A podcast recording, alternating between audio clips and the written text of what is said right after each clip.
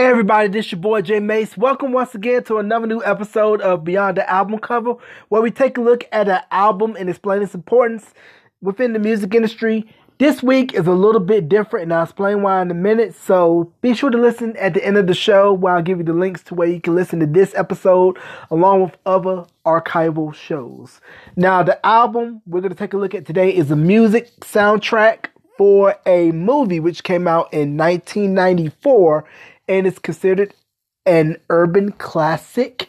1994, Jason's Lyric. It was put out on Mercury Records and it featured a classic remake of the Bobby Womack hit If You Think You're Lonely Now by K-Ci of Jodeci, If Trouble with Money by Mint Condition, and You Will Know, an R&B hit by the collaborative group Black Men United. It was written by D'Angelo, who was just riding off of the success of the release of Brown Sugar and Black Men United featured the biggest male R&B singers at the time, ranging from Gerald Levert, Brian McKnight, Stokely of Mint Condition, Boyz II Men, Tevin Campbell, R. Kelly, and the list goes on and on. Great album. And to me, one of the standout songs off of the Jason's Lyric soundtrack was Forget I Was a G by the Whitehead Brothers. The Whitehead Brothers, based out of Philadelphia, Pennsylvania, the sons of Whitehead of the late 70s, early 80s duo McFadden and Whitehead, which brought us the hit single Ain't No Stopping Us Now.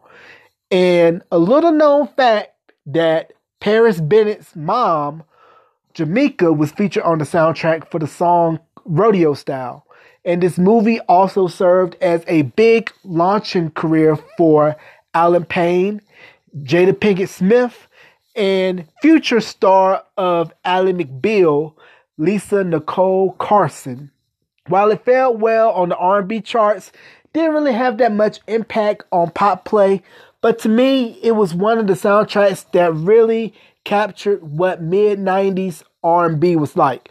We were just coming out of New Jack Swing, which ended about 92, and you had a sound that was more rugged and aligned with hip hop, such as hip hop soul, which I felt started right around 93, 94. So you could kind of put albums such as Intro's self-titled debut album, Mary J. Blige's My Life album, as the albums that really ushered in that sound.